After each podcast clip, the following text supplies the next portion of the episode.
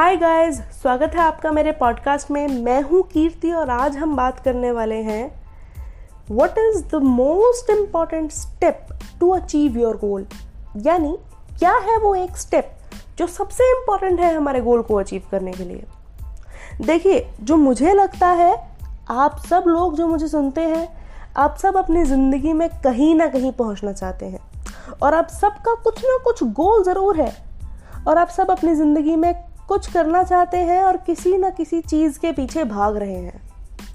आपका गोल कुछ भी हो सकता है, चाहे वो वज़न घटाना हो, अच्छे मार्क्स लाना हो, कोई कंपटीशन जीतना हो प्रमोशन लेना हो, या ज़्यादा पैसा कमाना हो।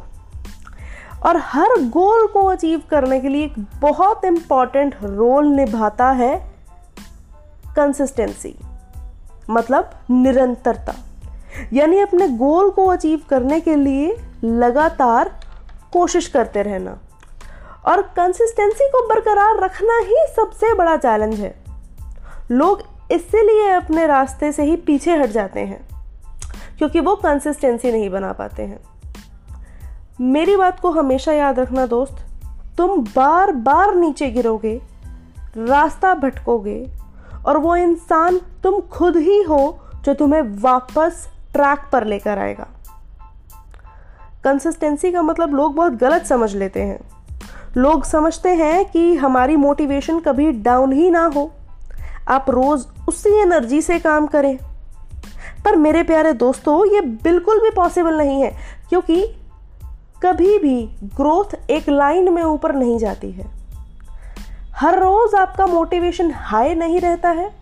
हर रोज आप प्रोडक्टिव नहीं रहते हैं। अप्स एंड डाउन्स चलते रहते हैं।